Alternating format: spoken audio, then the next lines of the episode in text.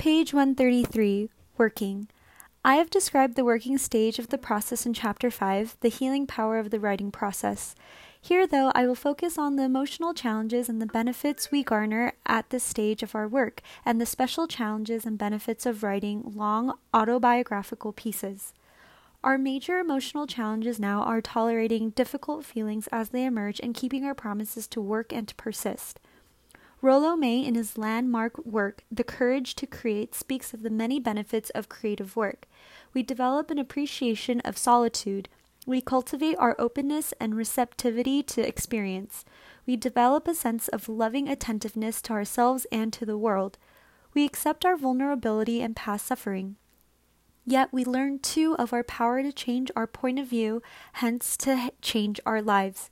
As we articulate what we'd never expected ourselves to, to describe or understand, we experience a sense of release and unburdening, perhaps joy, even ecstasy.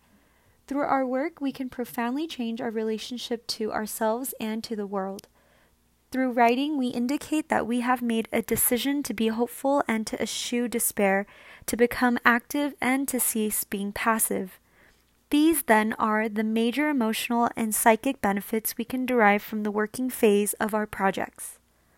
Poet and essayist Nancy Mairs, in Remembering the Bone House, observed that Though writing poetry helped her, writing lengthy narratives based on her life healed her.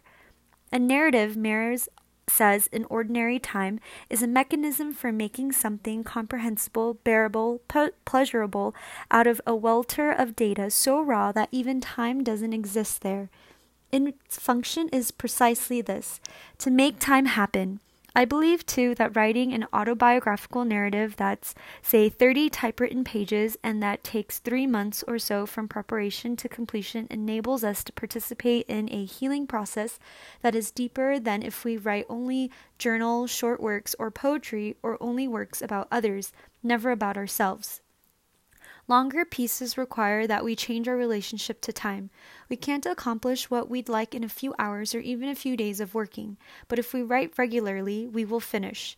Thus, we practice patience, an important trait to develop, especially in our current cultural climate, which expects instant results, immediate gratification learning to defer gratification, to act today in a way that will later benefit us, Daniel Goleman writes in Emotional Intelligence, is the single most valuable character trait we can cultivate.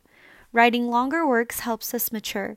We can we learn persistence. We recognize that profound understanding takes time. In elaborating our first impressions, we discover there's more to our stories than we thought. We identify patterns in how we work, in our work, and in our lives. All this takes time, which is important, as Isabel Allende observed in an interview published in Contemporary Literature. You need a lot of time to exercise the demons and take enough distance to be able to write with ambiguity and irony, two elements that are very important in literature.